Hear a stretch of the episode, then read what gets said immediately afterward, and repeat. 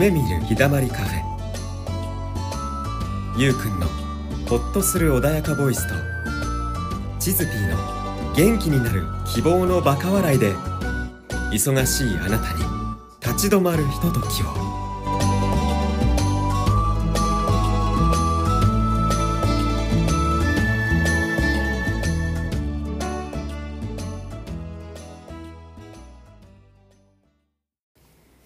んにちは。今回もベベさんがゲストでございます。よろしくお願いいたします。よろしくお願いします。回目です。よろしくお願いしまます回目でございます。ベベさんがねたくさんその 作品もね書いてらっしゃっててどういう時に書くのっていう話を今回ちょっとしていただけたらなと思っております。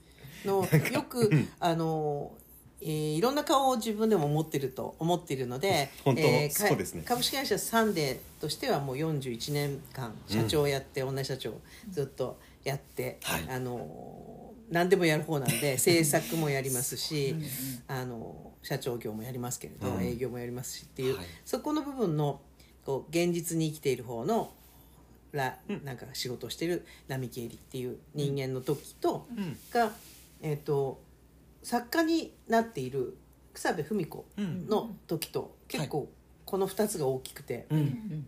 プライベートはっていうとなんかちょっと1か2ぐらいしかない ぐらいなんかあまりかないんですよ。今手であの表してくださってるんですけどめっちゃ細いですうん、めっねちゃこうそうもうなんか本当にパーセンテージ2%ぐらいしかなくて。合唱す合唱するぐらいそうの私のことは大体どっち両方見れば大体私みたいなはい。感じですかね、はい。猫と遊んでるとこだけは見せないみたいなあ感じそうなんだ。猫はいと遊ぶ時があるんだ。だからこの話どっちの話聞きたいですかって、うん。あの私お話しする時に聞くようにしてどっちの話の方がいいですかってもう100%作家の方の話皆さん聞きたがるんですけど、じゃあ後で猫の話聞かせてください。ね、猫ですから。作家の話を聞かせてねっていう謎のひ人物だって言われるんですけど、はい。作家やってる時って大体具合悪い時が作家なんで ほとんどこう意識があまりないんですね。具合が悪い時。熱あったりとかもうはい。本当体調悪くて外出れないからもううん。しょうがないからうちでおかゆ食ってるかみたいな時うん。なので話すこと私的には何にもないんですよ。作家イコール具合悪い時。なんだそれみんなそんな話聞きたいですか？みたいな。だって動いてるのはもう自分げ元気いっぱいなうん。並木絵里の方が動いてますから、うん。そっちの話はいっぱいあるんですけど、うん。作家の時の話は、えー、と熱出してます。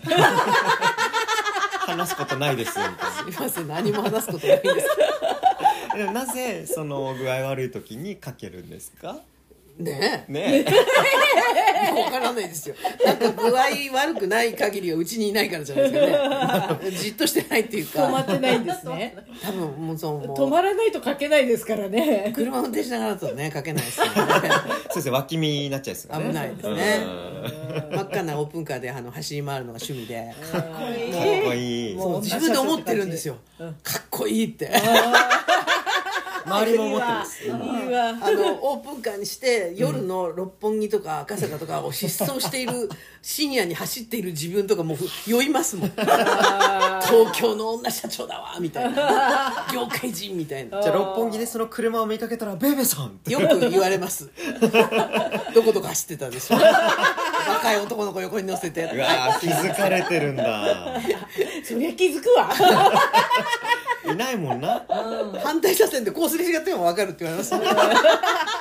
田舎みたいなそんなすれ違ったら分かるみたいなああ、その、えっと、わざわざ、えっと、具合悪い時に書こうという意識でやってるわけではなくでも具合悪くなりたくないです。それはそうですよね。嫌ですよ。うん元気な方がいいじゃないですか。いやでもほら元気なうちは書けないから具合悪くなったら書こうとかそういう意識ではないんですよね。まあ、でうん。もどうしても書かなきゃいけない時もあるじゃないですか、ドラマ制作しててその脚本を書かなきゃいけない時とか、んもう追われてますから。毎週毎週来るから、毎週30分ドラマ作ってますから、はいはいは書かなきゃいけない時もあるわけですよ。もう最近面倒くさくてなかなか書かないんですけど、あのその時とかはもう行くしかないから、もうちょっとあの世行ってくるわって。あの世なんだ。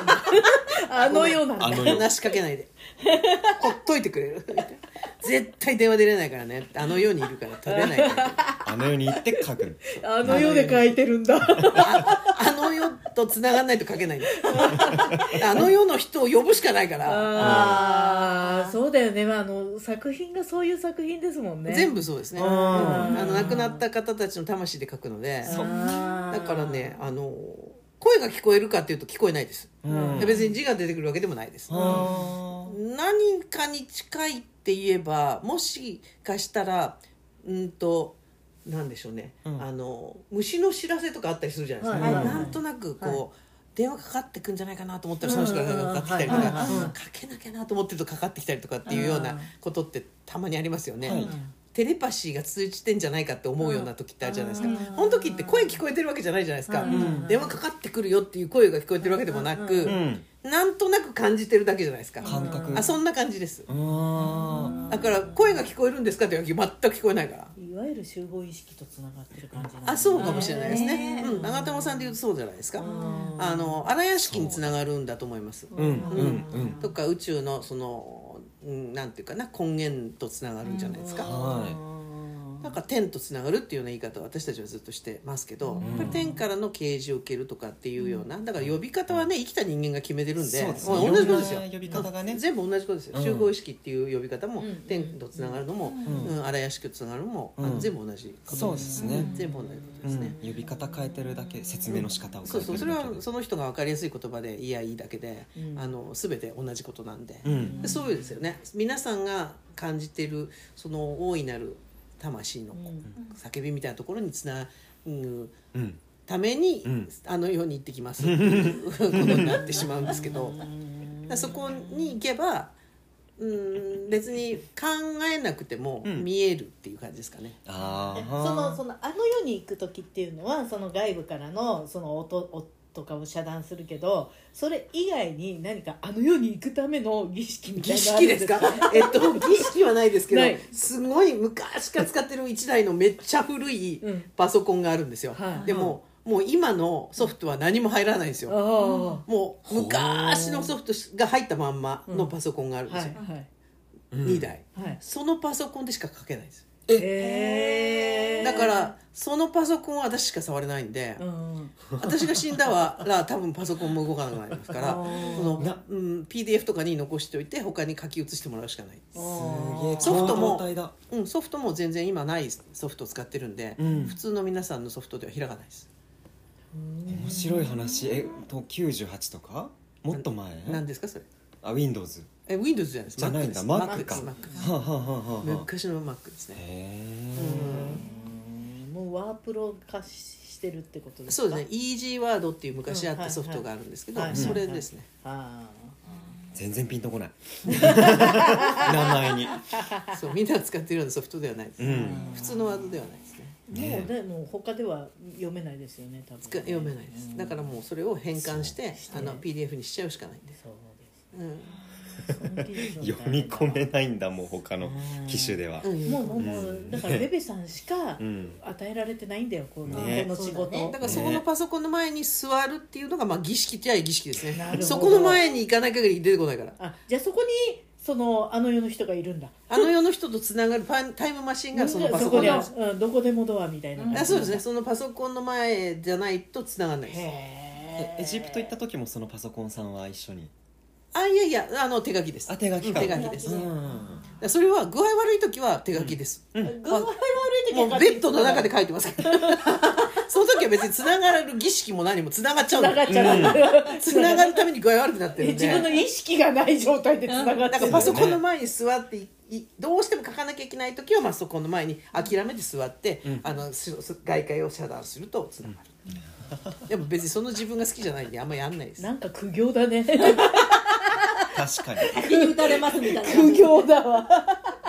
私にはとても耐え難い時間になっております。えー、でもあれだけの作品を書いてるのにそれが苦行の上ってすごいね。毎週だもんね。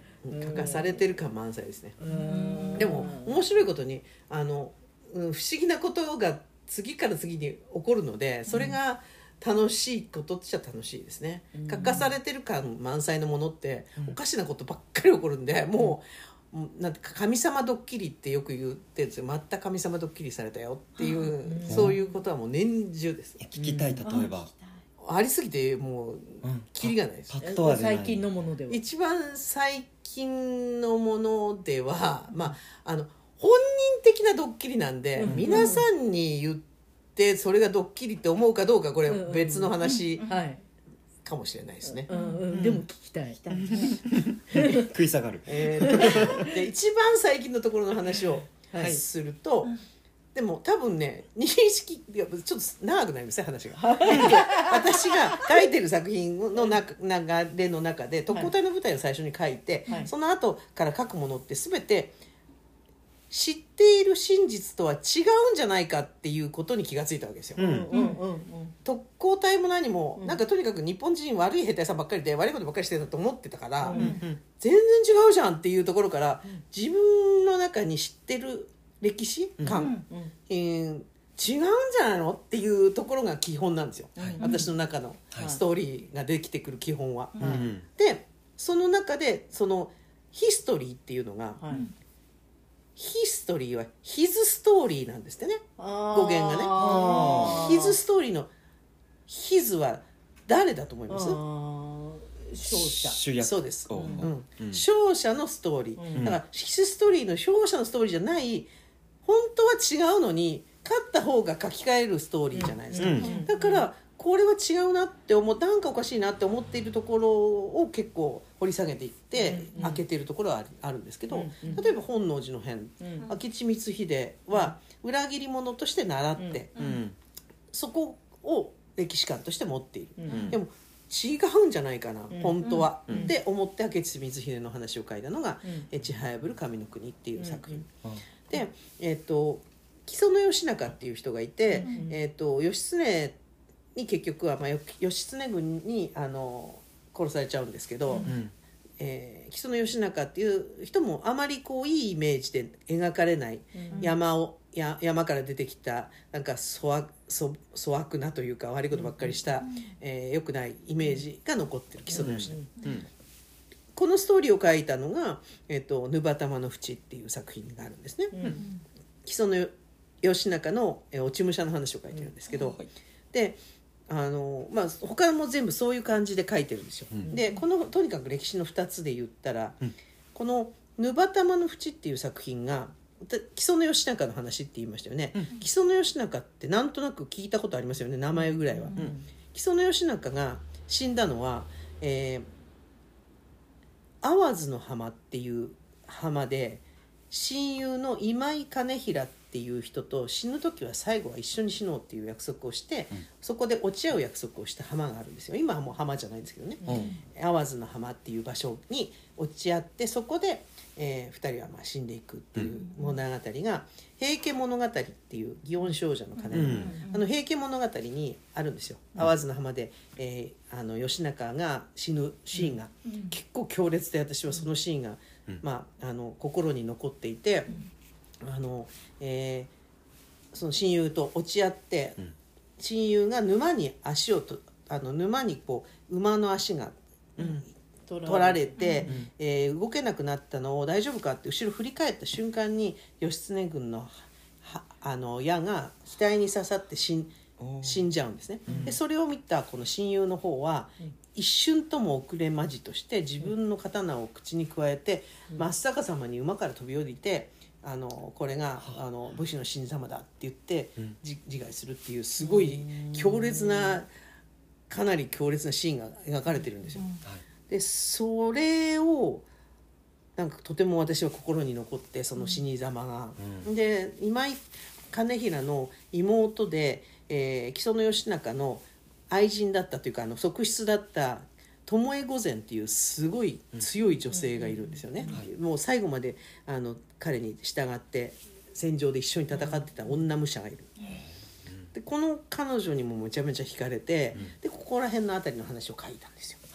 でこの時もめちゃくちゃ不思議なことはいっぱいあるんですけど、まあ、その私にとってはこの淡津の浜っていう、えー木曽義仲と今井兼平が死んだ、えー浜もうどこにあるかもわからないかったんですけど、書く時に結構探したりとかしながら、えー、と義中寺っていう吉中の寺って書いて義中寺って読むんですけど、この義中寺には何回か行ってお参りをしてるんですね。これはあのお墓があるんですよ。木曽の吉中のお墓、隣に松尾芭蕉のお墓があるんですよ、なぜかな松尾芭蕉は木曽の吉中の隣に埋めてくれっていう遺言とともにそこにあるぐらい。だから吉中のことをすごく芭蕉は好きだったんでしょうね、でそこのお墓もうだからお墓には行ってたんだけど淡路の浜はどこにあるか分からなかったんですよ、もう浜がないから、埋めてっちゃってて普通にもう普通の道なんで、でこの前ですねあのここからが最近の話なんですけど一番最近のびっくりな話なんですけど、あのえー、と愛媛の方で公演が「流れる雲よ」というその特攻隊の舞台の、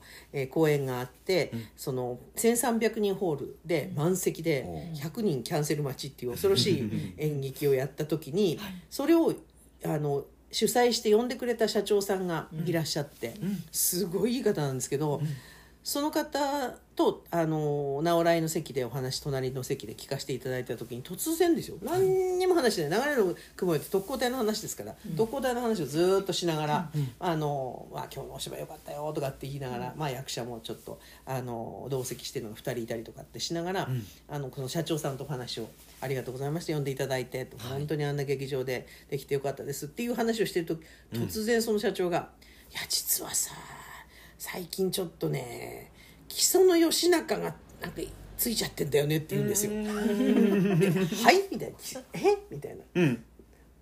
もう木曽の義仲だけでも私はびっくりして「は？出てきたぞ。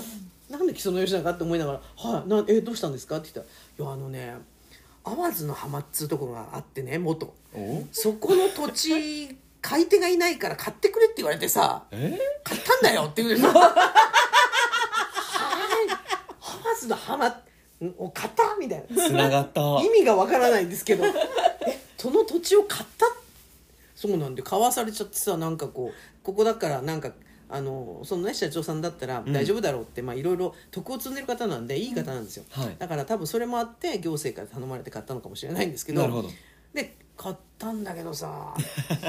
でなんか関係者具合悪くなったり病気したり事故起こって大変なんだよっていう。それでお祓いをちゃんとしなきゃいけないから、ん。っていうことでお祓いをあのしたらしいんですけど、うん。その土地で、は建物ね地震さえもやらなきゃいけないし、うん。まあ特殊なお祓いをした時にそのもうなんかものすごい嵐になったらしいんですよ。突然。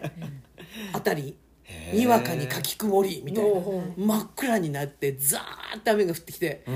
もうみんな傘さしてまあ。のそのお祓いをやってもらって、うん。そのお祓いをやってもらう中心にそのなんか置くじゃないですかこう、うん。祈る対象物というか、そうですね。そこの上だけがお祓いし始めたらパッカリと雲が丸く開いて青空が見えて。あとザーザー降りだったんですよ。え？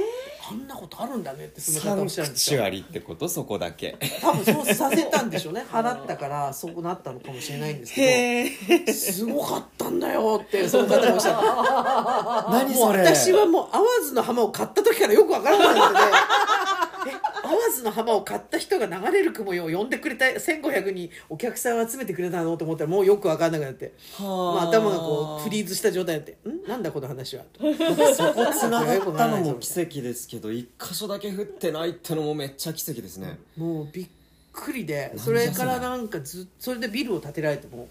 でうん。あの上にそのなんかこうねお祭りする屋あ上はちゃんとお祭りする場所もう建ったんですねもう建ててうんはい。6月にねビルは建ったんだよねってだけどなんかねずっとね木曽の吉中さんはいる感じがするんだよねってその社長普通におっしゃ普通に。社長分かるんですかね。私があまりにも驚いてるからどどうした？っていうかはいの淡路の浜で私がめちゃめちゃ食いつくからめちゃ珍しいね淡路の浜の話してそんなに知ってる人初めてだよとか言って淡路の浜で盛り上がったのあなたが初めてとか言われていやいやいやいやいやいやいやもう、うん。本当に私にとっては結構淡路の浜はもうキーあのワードなんで、はいあそう。あそういえばねここのすぐあのその日お寿司屋さん連れてってもらったんですけど、そこのお寿司屋さんあすぐねそこがあの義中寺だからって言われて え？義中寺の横で私たちはお寿司を食べてるわけ？みたいなもうあよくわからなくなってきて。じゃあちょっと行こうっつって社長さんに連れてっていただいて義中寺にもお参りに行ったんですけど、あらなんで？と思ってご縁がありすぎる。神様ドッキリなんよでくわからないんですよ、なんでそこでそんなところで木曽の吉永さんが出てくるかがもうよくわからないし。でも前にそのシンクロが木曽路に行った時に、うん。あのここはあの巴御前さんがね、子供の頃あのから遊んでた川なんで、年にそのそ数回はこの巴の門こ巴門巴の渦っていうのがうん。川に現れる。こ巴門ってありますよね、こううんうんあの、はいはい。勾玉が3つこうなってるみたいなやつ。はいあの巴あれの元になってるのがそこの基礎の川。三つどもえだ、うん、その川にそういうこういう渦ができる、これがこの門の由来だっていうね。巴門。はい。ちょうど川辺を歩いていたらうんブワーって湧いたんですよ。いや。すごい。見えた。すごいね運がいいですねって言われてその、うん。案内しててくれてた人がまあちょっと話が遡るんですけど、はい。えー、とその私が、えー、と淡路の浜の「平家物語」を読んでいった x ジャパンのコンサートの会場で、なんかよくわかんないん。ですスジャパンが出てきた。ジャパンのコンサートの会場で知り合ったっていうか私が突然なんか挨拶しなきゃいけないかなと思って挨拶したおじいちゃん、まあ、謎のおじいちゃんがあんまり何回も何回もあの会場であの会うんですいませんちょっと。なんかよくわかんないけど名刺出しとこうと思ってすいませんさっきから何回も何回も何回も ちょっとなナンパしたんですよおじいちゃん、すいません名刺こんなもんですって出して「おお戯曲を書いてんのかね。何の戯曲を書いてんだね」って言うから、えっと今書いているのは木曽の義仲の落ち武者の話を書いています」って言ったら「ええー!」ってこうおじいちゃんが驚かれて。うん。私が今日一緒に来たのは木曽の宗家だよって言われて、え二の。ちょっと忘れちゃいましたけどの あの、まあ、代々つながってるわけですよね、あの生き残ってる方がいて、その宗家と私は x ジャパン見に来たんだとー、なんかもういろいろ突っ込みどころがあるんだけどで導かれてるね。すごくこっちだよこっちだよって。で呼んでくださったら、ん。なんかマイケル・ジャクソンみたいな方が来てなんかが日本人なんですけどなんかこう不思議なこうオーラの方で。日本人みたいなマイケル・ジャクソンで「基礎です」って言って名刺をいただいても 私は何をやってるんだこれはみたいな。っていうその方と知り合いになってから えっ、とあのあれなんですけどねその基礎寺に連れてっていただいたりとかもうはい。そこの辺りでももう不思議なことばっかりいで。やードッキリが過ぎる。もう話が長くなるんですけど車を私運転するじゃないですか。で、はい。その日も車運転してたんですよ。木曽路に行った時にその方も乗せて、うんで調子に乗って、ん。結構ちょっとスピード出しすぎてですね、うん。ビューンってパトカーにと止まっちゃったわけですよ「いやしまったぜ」みたいな、もう30キロ40キロオーバーぐらいのものすごい飛ばしてて。そんなにオーバーしたの多分えーかなりオーバー、まあ、30キロはオーバーしてた。やばいまた免停だよとか思って。またって。いやまあそう。また免停だよって。思いながらこう私だけこう、はい、はいはい降りてって言ってこうパーキング入れられて高速で、んであのでしょぼんとしながらこうあの こうパトカーの中でこう長所取られるわけじゃないですか「はい。はい。何キロオーバーしたと思いますか?」とかって言って「何急いでたんですか?」って「いや別に急いでません」何しにここ来たんですか?」とか「いやあの木曽義仲のあの物語を書いていて、あのちょっとどうしてもあの木曽路を旅したかったもんですから」うん。って言って基礎の話をちょっとしたんですよ、はい。そしたらなんか急に、こうパトカーの中の空気が変わって なんで変わったのかはいまだいまだ謎なんですけど。なぜだろう、うん。あそう。じゃあこの先もね検問やってるから気をつけて帰りなさい。えええ切符取られなかったんです。すごいそんなことってあるの？っていう。いやもう人生だ。1回だけですよ。でも何も使ったわけじゃないですよ。お金出したとかなんかこう誰か偉い人の名前言ったとか何もないですよ。いやでもその空気。その吉永の偉い人の話。まあ、偉いあの世の方の話。なると急にこうパターン。パタンって、うん。であの2人乗ってたんですけどあの危ないからねっつって見送ってくれて「ああの気をつけてもう先にはやってるからねもうなさね」って言って。空気が変わって何が起きたんだ。で一緒に乗ってた俳優たちは「早かったですね」みたい なんかよくわかんないけどいいみたい？みたいな「ええみたいな。よくわかんないですね空気が変わったっていうことは皆さん何か分かってらっしゃったのか？何かを察知したのか？いやわかんないですい。や名前言った途端でもなんにそっからの力が入ってなんなんなんでですかっても聞いてまたなんかやぶへびになるやぶえーあもうもうえー勘弁してくれるって言うんだったらもう帰りますどうもーって感じだよねどうもって感じでもうそそそくさとはい何だったかよくわかんないですけど不思議でしたね。守守っていただいてる感じはすごくあります、でその流れの中で渡辺裕之さんがうなはい。あの、えー、と私の作品のその木曽の義仲役をやってくださってたんですよ。亡くなっちゃいましたけど、俳優座でやった時に木曽の義仲をやっていただいて、っていう話をしたら、はあ。その木曽の義仲僕についてるみたいって言ってたその社長さん「えみたいな、渡辺裕之さんとはすごい仲良しなんだよっていう話で。全部つながってるんだ。うんとね。なんかねおかしな話になりましたね。なんでしょうこれは。でも私一番の面白かったのは、ん。その基礎の宗家がマイケル・ジャクソンなんて子見た目がね。孫がマイケル・ジャクソンみたいになってるしそれが一番面白かった。X ジャパン見に行ってるっていう 多分なんかこうなんですかねオーラが違うっていうか、ん。雰囲気がねなんかこう違うんですよ。普通の人じゃないの。本当に。マイケル何なんですかね。もう、ん。本当普通の人じゃないです。会えば分かりますけど。今は その宗家は、うん。えっと弟さんに譲られて、えーその方自体はもっと偉い源氏の宗家になられててもっと偉い方なんですえもっと。もっと偉くなっちゃったんですけどそうなんだー、この方は。マイケル・ジャクソンだ。もうダメ。かっこいいんですよ。わかるわかりますめちゃめちゃかっこいい方ですよ。す。ごいなんか。いろいろ混ぜこぜになってるからあの処理が大変いやいやだよね。いやあのすごいねすごいね。なんだろうね、あのうーんとドン・キホーテ的なね ごちゃごちゃいろんなブランドがね。ごちゃごちゃ感が。ぶっ込んでくるからね。マイケル・ジャクソンと x ジャパンとえ基礎そうよ宗家がいて混ぜこぜになってるからいろい妙にろ面白い話。それがね流れる雲の会場であの言われた話だったとかがねもう私的にはもうそういう系の話が多いんです。だからちょっと長くなるんですよ。一個のエピソード言うためにはいろいろこうそうね。私の人生を語ってからじゃないと。これが前情報がたくさんいりこれますね。がなぜ神様ドッキリかはこの私の人生の歩みをわからないと、はい。ここだけ言ってもふーんで終わっちゃうじゃないですか。いやでも随分面白いです。めっちゃ面白い、ここだけで基礎基礎さんがついてるって言ってたんだよねって言われてもふーんじゃないですか、そう。ですねなんでそれが私にとっての淡路の浜がびっくりかっていう話をねしないとびっくりにならない、なん今回はなんかよくわかんない話で終わってますけど大丈夫ですか？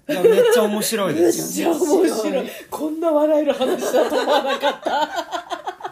えこんなドッキリがいくつも人生にあるんですか？楽しそう。いつからですか？こういうドッキリがあったのもうずっとです。流れる雲が書いてからです。ずーっとです。もうずーっとです。そもっか。うそっから大変なことがいろいろあったんそっか。でじゃああのその流れる雲よドッキリの話はまた次回という。もういやねー。数々もう奇跡の人生を送ってるんで。だからそれを書いたらいいじゃないですかってよく言われるんですよ、そのままあのあのベルちゃんの人生書いた方が面白いって言われるんですけど、あおかしすぎて、そん。なわけねえじゃんっていうすげえ下手な脚本にしかならない。そんなわけないでしょみたいな。フィクションすぎるんだ。もうもう作り話しすぎてだから書けないんです。書いても嘘っぽいねめっちゃ嘘っぽいの。私の書く話よりもめっちゃ嘘っぽいんですよ。いや今。人生が嘘みたいなんですよ確かによくできてるなっていうふうに解釈はできるよね。そういうさっきの話話がもね。ずーっとつながってくるんです事実は小説よりですね。もうね大変。だから小説の方が普通なんですよ。めっちゃ小説は普通なのごく普通なの書いたみたいな話だったもんねさっきのもね。いやでも動かされてますね。動かされてるねだからねあの大変です。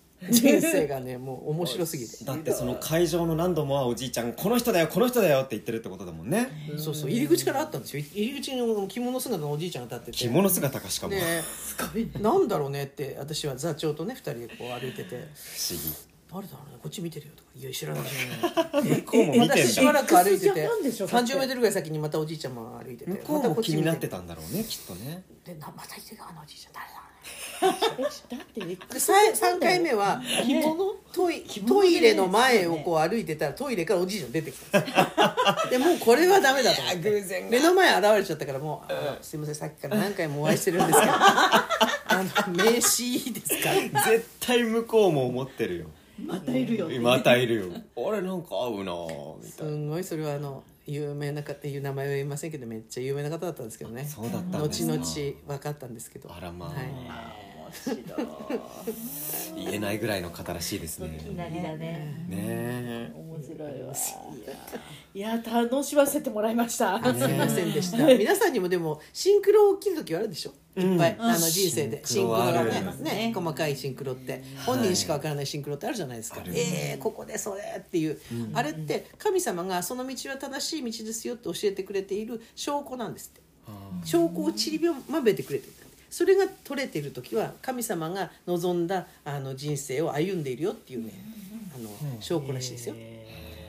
じゃあずっと歩いていらっしゃだかってら流れる声を書いたところからもうドンピシャすぎてもうあのもうもうやめてください。わかりましたか？らもうやめてください。おおかしなことだらけなんだ。もう私の人生どうしてくれる？ってすいません。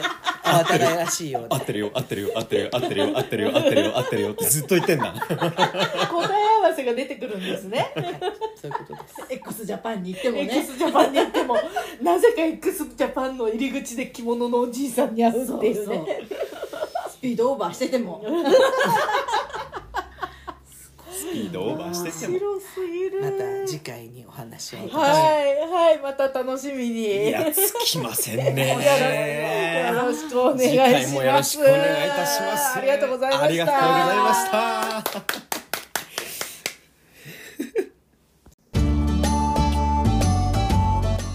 今週はここまで。